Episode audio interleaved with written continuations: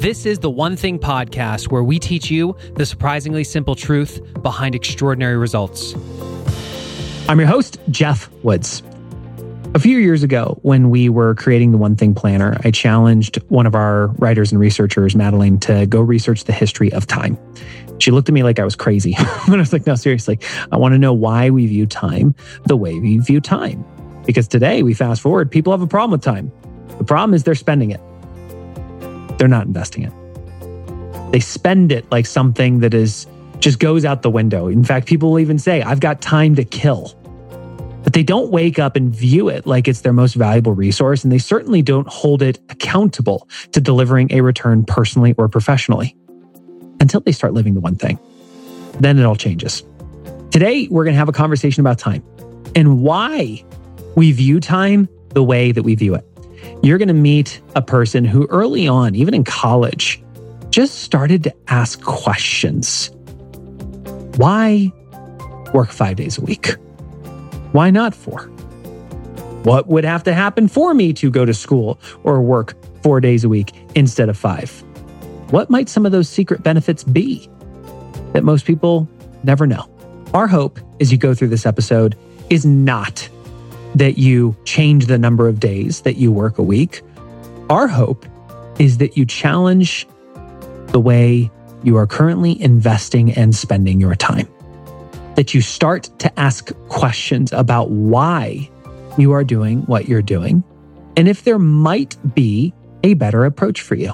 But by the end of the episode, you will know this was an investment of your time if you can identify one thing. One thing that you can do such that by doing it would make investing more of your time easier or unnecessary. If you would like to learn more about the book that inspired this episode called Thursday is the New Friday, you can check it out anywhere books are sold. It actually officially publishes tomorrow. So if you want to support the author, best way you can do it is to buy a copy of Thursday is the New Friday. With that, let's get into this conversation with Joe Sanok.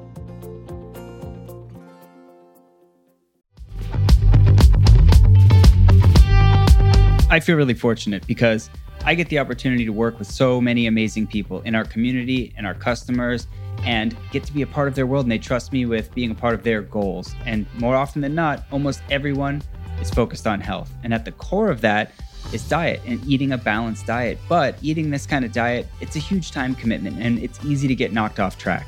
That's why it's so great to have a solution when you don't have the time to do the prepping and the cooking and the cleanup, but you still want to eat healthy. That's why we partner with Factor. And Factor is chef created, dietitian approved meals that are ready to go in just two minutes. With Factor, there's no prep, no mess meals. Factor meals are ready to heat and eat, so there's no prepping, cooking, or cleanup needed.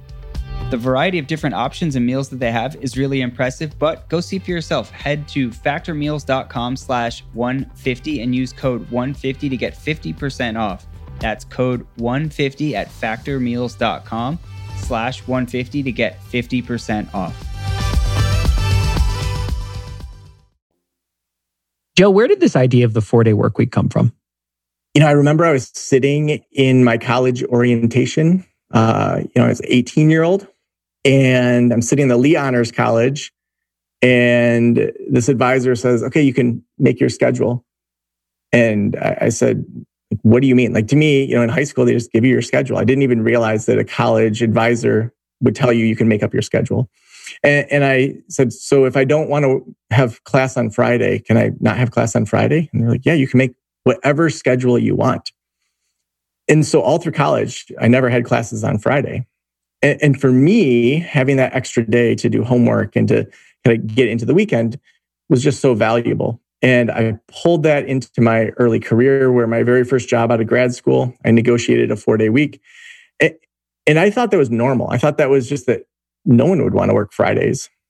But then, um, kind of over time, I started to realize that this was something that my consulting clients, that um, the businesses I was working with, hadn't really thought of. And so, when I thought about a book and optimizing our work, optimizing how we live life, um, taking off Fridays as really an example of us owning our time. It, it may look mm. different for everyone. It may look different for their businesses.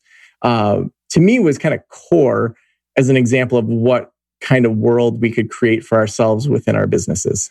I want to go back to college. What made you decide to not book classes on Fridays? I mean, probably at that time it was laziness, honestly. it was that, you know, if I can get away with having a different schedule, um, wh- why wouldn't I do that? But then once I did it, you know, probably the first semester was out of just, you know, being a lazy 18 year old to see that I could get done in four days what most people would drag out over five or more. I actually think that it was kind of that early germination of, of the idea of, you know, what now I do is, you know, slow down and sprint, slow down and sprint. Mm-hmm and so I, I, found myself being more efficient, able to get more done because I was packing in what I needed to do during a very short period of time. And then getting all the life things out of the way on the weekend or even just on a Friday so I could actually relax and enjoy life on a Saturday, Sunday. And I'm curious because you fast forward, you graduate, it's time for you to get your first job. And they follow a five day a week schedule. I'm imagining being in your shoes going, okay, I've been doing four days, love it, but they do five days. I'll say yes to doing five. What was the value that you experienced that gave you the confidence to challenge the norm? You know, when I when I look at that moment, the moment when you realize that you can negotiate, that you have value you're bringing into a role just as much as them giving you a job. And so not only did I negotiate a 4-day week, I I figured I'll just throw out all the things I want and then if I get one of them, great. Cuz so this job I had to go from where I lived and drive an hour away, do counseling and then drive back. And so I said to him before I accepted the position, I want a car, I want gas paid for and I want to be paid for the time that I'm in that car. And I figured if I get one of these things in addition to that four day week, like that's going to be amazing. And they accepted all of them.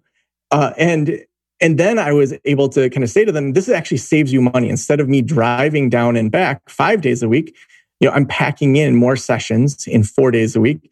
Your accounting is better. So then I could actually show the economic value of it as well. Um, but I do think that you know just being able to have have thought differently in a variety of different ways um, to not just accept the the typical schedule w- was very much in my nature as how I approached life um, of not just kind of rolling with what someone handed me, but to say, is this really the best way that we can do it, or is there maybe a different way that that we could try? I'm curious, did they have any challenges to the idea of you just working four days a week instead of five like everybody else when they were hiring you? I think about a year in, there was enough people that wanted to do the same that they realized that uh, that maybe they shouldn't have negotiated all that. Uh, there was still a lot of cost savings, but uh, there's also a lot of other workers that were saying, "Why can't I do that?" And then they, they actually, with a number of the therapy staff, um, did start to allow it. Um, which was beneficial because then you had people that were working later into the evening, which is when people want therapy anyway. They don't want therapy in the middle of the day. They want to come after work. They don't want to take time off work. And so it, it challenged, I think, the overall system of that nonprofit um, to say, I, I, guess we could try this in other areas. And that idea of a business experimenting instead of saying we have to lock in. Now, my contract was locked in. Um, whereas then with new people, they said, let's try that for a quarter. We'll look at some KPIs and then decide after that if this is something, something that we can continue. Mm-hmm. Uh, I mean, that's what you see successful businesses do all the time is they, they try something as an experiment first, and then they're able to say, this actually has long-term value. Yeah, well, look at the last year, the number of companies that we engage with that said you have to be in the office every workday that now we're talking to. And a lot of them are going fully virtual or they're doing a hybrid where they're virtually based, physically enhanced, meaning vast majority of the time people are remote and they'll have times they strategically bring people together. But they were absolutely closed off to that idea. And, you know, COVID forced forced their hand yeah, and I think it's it's made all of us personally reevaluate how we work, where we work, when we work, um, and to also see that we can get those key things done for whatever position we're in oftentimes in in less time than maybe we had thought. Um, you know, I, am sure that you're familiar with Parkinson's law, the idea that work expands to the time given. Uh, you know, when you're not doing those commutes with your kids, when you're not getting them prepped to leave the house, and, and just all that time savings there. Um, in addition to then realizing my kids are doing virtual school while I'm working and I'm juggling all these things having that flexibility and then the business still actually runs uh, makes us question the modality that we started with and the assumptions that we started with. So you fast forward and you want to take your experience, and that led to your book, Thursday is the New Friday. You started to go back and look at time and why time is the way that time is. And there were certain things that made a lot of sense. Why do we have 365 days in a year? Well, that's how many days it takes the earth to go around the sun. Why are there 24 hours in a day? Well, that's how long it takes the earth to rotate. Why do we have months? Well, that's how long it takes for the lunar cycle. But then you got to weeks. What'd you find? It makes no sense whatsoever. There's nothing in nature that follows a seven day week. There, there's no rhyme or reason to it, other than that a few thousand years ago, the Babylonians started a seven day week. And it was only because they could see the sun, the moon, Earth, Mercury, Venus, Mars, and Jupiter. Uh, and so for them, that's why they named it the seven day week. Uh, and so we see even with the Egyptians who had an eight day week, the Romans had a 10 day week. Even 100 years ago, the Roman, or I'm sorry, the Russians tried out a five day week. And so to me, I, I'm thinking, okay, if, if we made this up, even if it was thousands of years ago, we don't have to follow that rule moving forward. We can create something different if it works better for us now. So the theme that I'm hearing here with you really has been asking questions. Oh, wait, I get to create my own schedule. What do I want my schedule to look like? I want my schedule to look like I don't have school Thursday, Friday, Saturday. Oh, you're offering me a job? Why do I have to drive in five days a week? Why not I just do four? And why don't you pay for the car and the gas? It's just been this constant challenge of why. Why do you think people don't challenge the status quo? Yes. So there, there's a section in Thursday is New Friday where I talk about the internal inclinations that we all have. There's three that research supports um, that we see in kind of top performers. So the first is curiosity. The second is an outsider perspective. And the third is the ability to move on it. So in the outsider perspective uh, chapter, it's interesting when you look at the research of, of the influence outsiders have compared to those within a group. So I think there's an evolutionary side of why we don't challenge things. Being loved and cared for by a group, being accepted in a group, biologically helped you survive. And so we mm. know that those people survived. And so a lot of us in our genes that we inherited um, we want to be accepted by those around us. There, there's detrimental things that happen in our brain and our chemical releases if we're rejected from our group of friends, our partner, all sorts of things. But we know that statistically, outsiders actually have more influence than they should have. So there's this study, which I just found so interesting, where they brought people together and it was small groups of six to eight. They would show a color that was either green or blue. It wasn't just very clearly blue or very clearly green. It was somewhere in the middle and they would ask the group, "What color is this?" And it would, you know, be blue, green, blue, green. Then they brought in where a third of the participants were actually um, people that were working with the research team. And when it was blue, sometimes they would say green. When it was green, they would say blue. And they found that the statistical influence on the group was more than it should have been by having these outsiders push a different color. And, and so we see uh, research study after research study show that. And I think we still have those primitive brains. We still have that primitive chemical release when we feel rejection, when we feel like we mm-hmm. might be rejected. Uh, and that stops us from actually having extra influence that we have the potential to have when we have that outsider perspective. So if somebody's listening to this, I mean, I think we we can all acknowledge that if you are working a quote traditional five day work week, working 40 hours a week, we're not always really working 40 hours a week. We're not actually being productive for those 40 hours. What path would you do would you advise that somebody go on to begin to establish what's right for them? Yeah, you know, I think about Kalamazoo Valley Community College. It's a small community college in Southwest Michigan. The head of their HVAC system started to notice some things. And you, know, you think about community colleges, pretty kind of typical um, format, usually doesn't change real quick. So this HVAC guy, he starts to look at what Fridays look like uh, at the community college in the summertime. And he took pictures of the parking lot, how empty they were. And he looked at also how much they were spending on air conditioning on Fridays. And so he did this for I think six or twelve months, uh, where he looked at you know every single Friday and then looked at it compared to in the fall, and he presented it to the board and showed them, look, there just aren't students here as much on Fridays. And so when you're in a typical work experience, oftentimes you think this is unchangeable. This time is set in stone. I'm told I need to work this. But he presented that to the board. And Kalamazoo Valley Community College actually switched about five years ago to a four day work week in the summer. Now, they have longer hours during the week, which means that students can come in more. So there's more productivity. Um, their healthcare costs have gone down. Uh, as well, they've saved millions just in regards to air conditioning costs. And so the influence of one person that has an idea within a very traditional company, you know, I hear that story and I think about like all the other corporations that feel unchangeable. I mean, look at what's happened during COVID. We're very changeable if we have the motivation.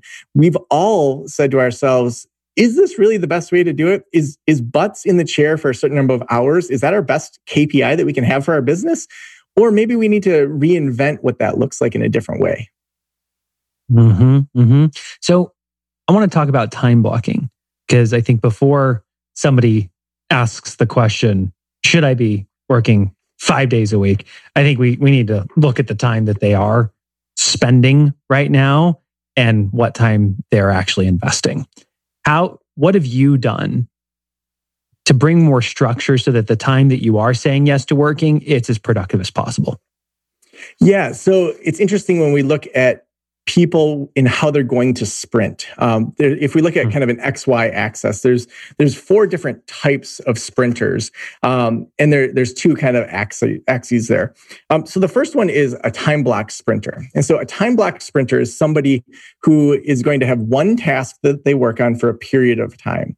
Whereas um, if we look at the task switch sprinter, that's someone that is going to spend that same amount of time working on a big picture thing, but they naturally need to have variety. Now, it's not meaning that you're multitasking. We know that there's the myth of multitasking all that. It's saying, for example, for me, getting this book launched, um, I could just do a bunch of podcasts if I was going to be a time block sprinter, and maybe I would do back to back, you know, four podcasts in a row.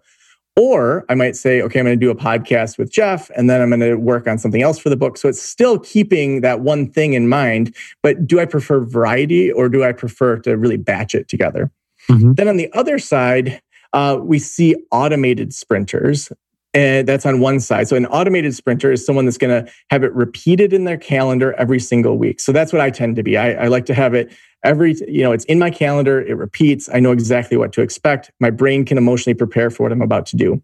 Versus there's uh, people that take more of a intensive approach so a retreat approach where they might go away for a couple days. So i think of dr jeremy sharp who has the testing psychology podcast uh, and he'll go away for two or three days uh, he'll get an Airbnb that is walkable, and he can you know go someplace for breakfast, lunch, and dinner that's vegan. Um, it has an outdoor space, so he has all these kind of things that he has to have for his Airbnb. But then he goes away and he gets a lot done in those three days. And so I don't tend to be that intensive approach. I tend to just like to have it repeat.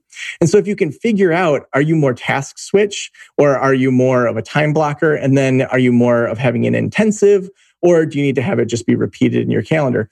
Once you're able to really figure out what type of sprint type you have, then it sort of unlocks your best potential compared to just saying, oh, I should do it like everybody else, but I don't feel like I, am doing it in a way that's authentic to me. I'm even thinking about myself. Which am I?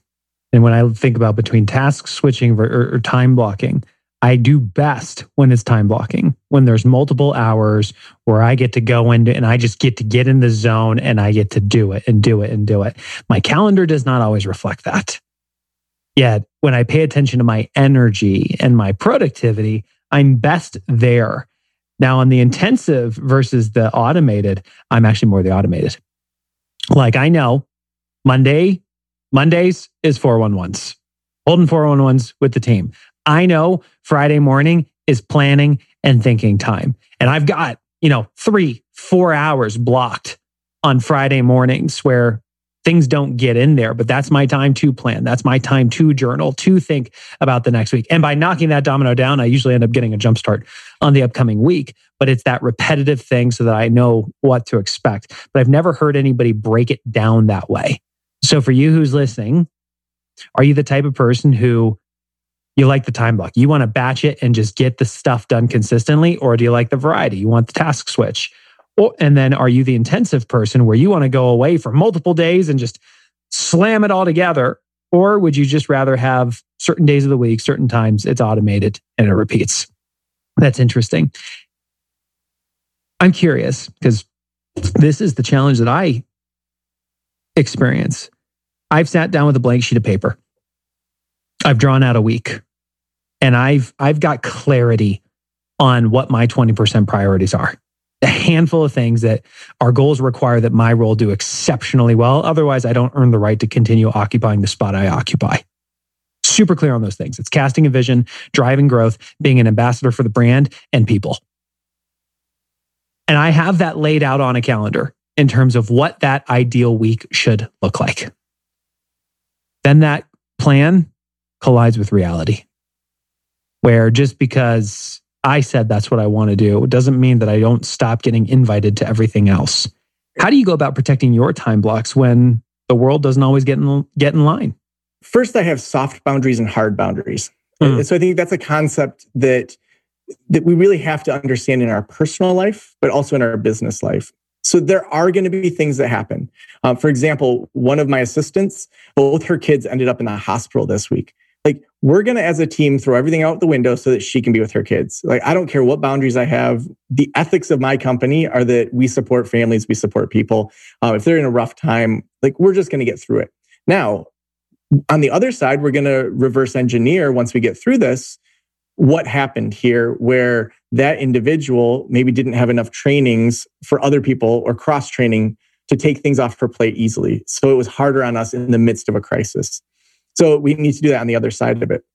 Now, for me personally, uh, to set hard boundaries with my family of you know, when I'm working, even though I'm in my house, um, I'm working. It's as if I'm in the office. So I hug my kids and I say, Daddy's going to work. I love you. Um, I'll say hi to you when I come get my lunch, uh, but my door's shut. Like you're not knocking coming in. Same sort of thing at the end of the day. Daddy's home. Run, give a hug. It's more because selfishly I want a hug from my kids and have them, you know, come say, "Welcome home, Daddy," from being upstairs. Uh, but but even in regards to having assistants that that are a door to me, and so you know, consulting clients aren't just constantly texting me; that they know the method of how they get a hold of Joe.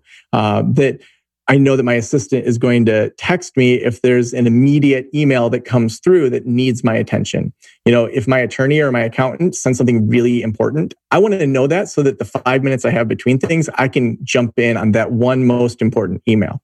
And so that soft boundaries and hard boundaries also carries over into how I do life. So, for example, um, I never take on a consulting client that can only see me on a Friday, Saturday, or Sunday. I never work Friday, Saturday, or Sunday. So if that's the only days you're available, sorry, we're not a good fit. I'll try to find one of my other consultants that will work with you. Soft boundaries, I might check some email on a Friday morning. I might check some email on a Monday morning, but Tuesday and Wednesday are my big work days. And so defining that for yourself so that you can turn your brain off as an entrepreneur is really where we start to optimize the brain differently than how we're typically told in the quote hustle culture mm. that's so popular right now when I think about what you just said, you're really clear on what you're going to say yes to, which makes saying no a lot easier. In theory, it makes a lot of sense. In reality, for most people, they would struggle to honor that. Oh, the client wants Fridays. I know I said I wasn't going to work Fridays, but the client wants it. What do you think stops people from honoring their yeses? Yeah, you know, I mean, I think a lot of it is that we don't have enough in our personal time that excites us. So even just blocking out things that you know help you be a better person. So for example, every Wednesday night I'm in an improv troupe. We practice every Wednesday night. And so I go do improv every Wednesday night. I have childcare set up for my two daughters. That's a non-negotiable. And it is as much in my calendar as doing a podcast with you. Um, because when I do improv, I laugh, I forget about any problems of the world. I'm a better person when I show up Thursday morning. So I think one thing is that a lot of us have overvalued work and undervalued our personal lives. And, and so when we do that, what happens is what are we going to keep investing in and making exceptions for? Work. And what are we going to undervalue more and more? All those things that we know are good for us, but we're not doing, whether that's mm-hmm. exercise mm-hmm. or healthy eating or, you know, having solid sleep. But for a lot of people, they hear this and they say, I can't do all of that. And I would actually encourage people to figure out just a couple small things that you can do. So a few months ago, I wanted to get healthier and I didn't want to have to set up the TRX or, you know, join a gym or worry about any of that. And I just said, I'm going to start doing a one minute plank every single morning. So I started a one minute plank. You know, I don't need anything to do a plank. And then it became a two minute plank. And then I started to see some results. And then I started doing a three minute plank. That's a small step in the right direction that just like what you talk about in the one thing, that has that domino effect. And, and so we need that more in our personal lives because that's going to allow us to set intensely clear boundaries around our business lives. What you just said there that really hit me hard is people aren't excited enough about what's in their personal life. Like when you got something that you look forward to, it's easy or easier to defend it because it's important to you. You know what it is, it's clear.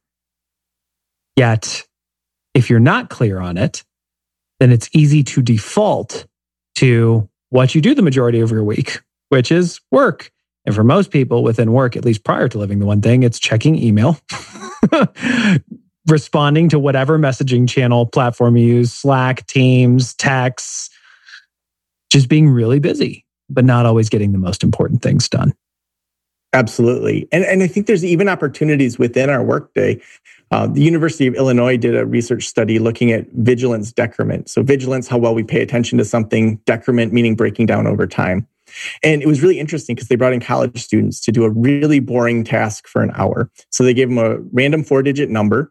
Um, and every time that four digit number came up on a screen, uh, they'd hit a button. So all these other random four digit numbers, theirs pops up, they hit the button. So they saw vigilance decrement over that hour or so period of time where the amount they paid attention at the end was less than the amount that they paid attention at the beginning. So the second group, what they did is at the one third mark, they gave them a one minute break. They said, you know, we put you on the wrong computer, go sit in the lobby, walk around, we'll be back with you in a minute. And then at the two thirds mark, they did the same thing. They saw zero vigilance decrement just by giving that one minute break.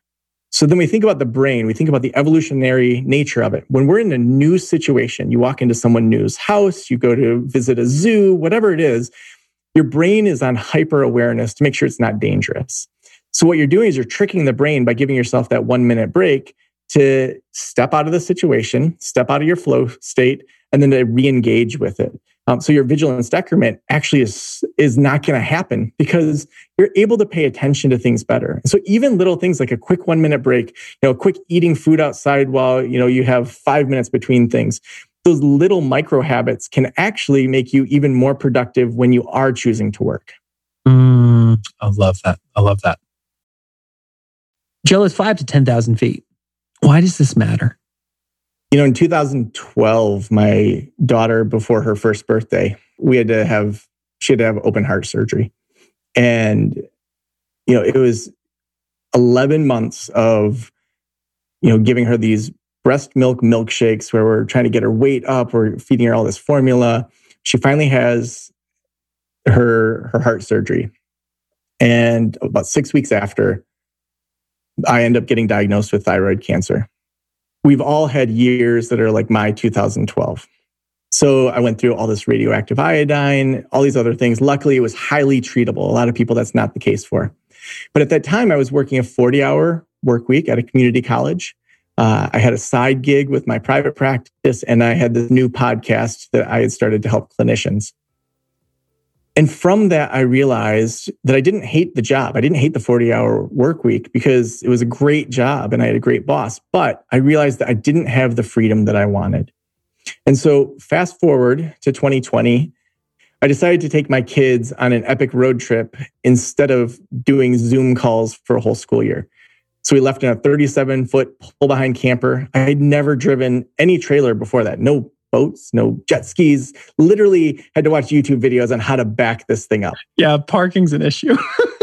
I mean, seriously. And it's like, how many times as an adult do you have a new skill you're acquiring that literally, if you do it wrong, people will die? I mean, the sense of worry and hypervigilance and all of that that I got to experience as a new camper driver and backupper and all that. Um, but we had some of the most amazing experiences in national parks and in you know just these aha moments for my kids and their sense of geography and and to me when i think about what 2012 was. Now, everyone can't hit the road, everyone can't be location independent, but what they can do is they can say, what is that next step for me living a life that has deeper meaning? That, you know, I mean, I remember Jay's TED talk here in Traverse City when he was talking about, you know, how many spring breaks do you have left with your kids? And that next spring break, we went to Disneyland and had the most epic spring break we've had in so long. And, and that idea of like, it's great to do good work for the world. It is great to have a business that you love. And there are things in life that are just life. They don't have to be productive. That when we slow down and optimize our brains, uh, for one, it's fun, but then also there's a depth that we have as a person that helps us in the business world. I love that. It, it's asking the question, why are you doing what you're doing? And it's not, I think this is one of the reasons that the one thing has really resonated with people. They thought they were reading a business book, and what they got was a life book. It's not about how to increase professional productivity, it's about how to invest your time and expect a return personally and professionally. So I love, I love that you've gone on this journey of asking questions. Why do we do what we do? And is that the right fit for me? You know, for, for you who's listening to this, our expectation is not that you walk away from this episode and immediately stop working five days a week. Our hope is that you start to ask questions. Why am I doing what I'm doing? That could be a purpose question as well as literally what you're doing.